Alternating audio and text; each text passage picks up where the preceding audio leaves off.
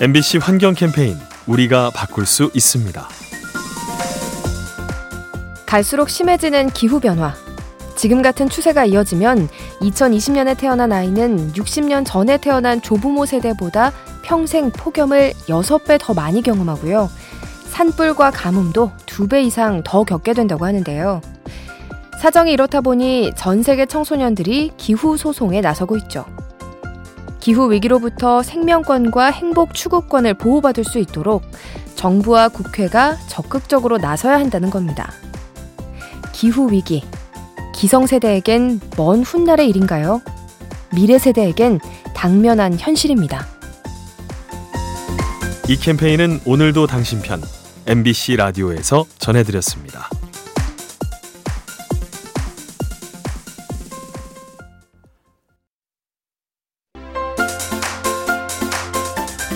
MBC 환경 캠페인 우리가 바꿀 수 있습니다. 2019년에 발생한 후 아직도 우리 곁에 머물고 있는 코로나.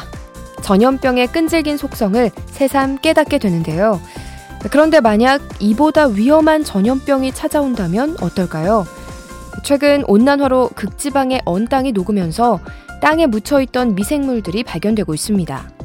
수만 년 동안 얼어 있었음에도 불구하고 기후 조건이 변하자 다시 깨어나서 활동하는 모습을 보였는데요. 새로운 감염병을 옮길 수 있어서 우려하는 목소리가 큽니다. 영구 동토층이 녹지 않게 막는 일, 우리의 건강을 지키는 것과 같습니다. 이 캠페인은 오늘도 당신 편 MBC 라디오에서 전해드렸습니다.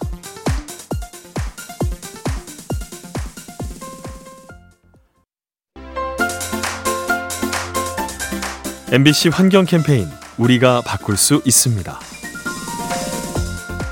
올 여름 바다로 휴가를 다녀온 분들 많으시죠? 시원한 바다에 몸을 던지며 더위를 이겨내셨을 텐데요. 하지만 온난화가 심해지면 이 같은 피서 방식이 어려워질 수 있습니다. 얼마 전 미국 연구진이 플로리다 남부의 해수면 온도를 측정했는데요. 사람의 체온보다 높은 38.4도가 기록됐습니다. 이런 바다에 들어가는 건 따뜻한 욕조에 몸을 담그는 것과 같기 때문에 피서지로서의 가치가 사라지게 되죠. 시원한 바다에서 더위를 쫓는 일, 기후변화가 계속되면 추억 속의 장면이 될지도 모릅니다. 이 캠페인은 오늘도 당신 편 MBC 라디오에서 전해드렸습니다.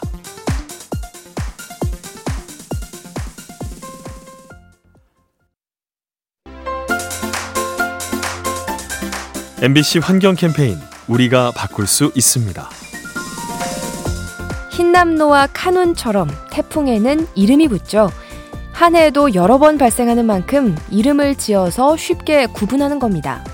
그런데 최근 일부 국가들이 태풍을 넘어 폭염에도 이름을 붙이고 있습니다. 과거와 달리 고온 현상이 잦아져서 폭염 관리를 구체화하는 건데요. 스페인의 경우 6월에 발생한 폭염을 야고, 7월의 폭염을 제니아라고 칭한 바 있고요. 그리스는 7월 폭염에 클레온이라는 이름을 붙였습니다.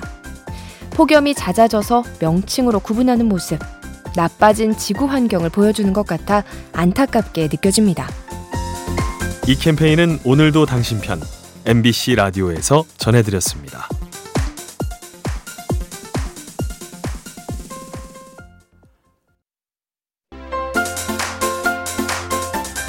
MBC 환경 캠페인 우리가 바꿀 수 있습니다.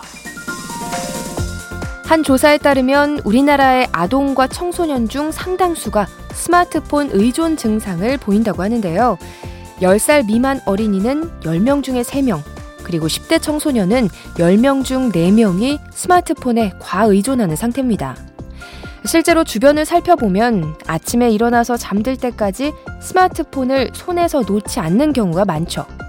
그만큼 충전을 자주 하고 데이터를 많이 써서 전력 소모와 온실가스 배출이 증가합니다.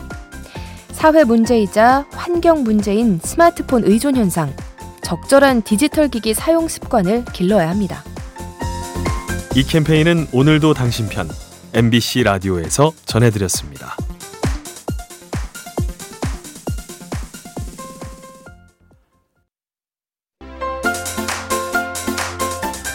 MBC 환경 캠페인 우리가 바꿀 수 있습니다. 우리 일상 속에 미세 플라스틱을 배출하는 물건 어떤 것들이 있을까요? 우선 작은 알갱이가 들어있는 치약과 세안제를 꼽을 수 있죠.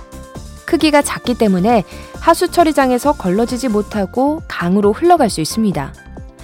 그런가 하면 코팅된 종이컵과 차를 우리는 티백에서도 플라스틱 입자가 나오고요. 합성 섬유로 만든 물티슈와 눈에 끼는 콘택트 렌즈, 그리고 젤 타입의 아이스팩도 환경 오염을 초래할 수 있습니다. 일상생활 속에 존재하는 플라스틱 제품들, 환경에 이로운 재질로 바꿔나가야 합니다. 이 캠페인은 오늘도 당신 편 MBC 라디오에서 전해드렸습니다.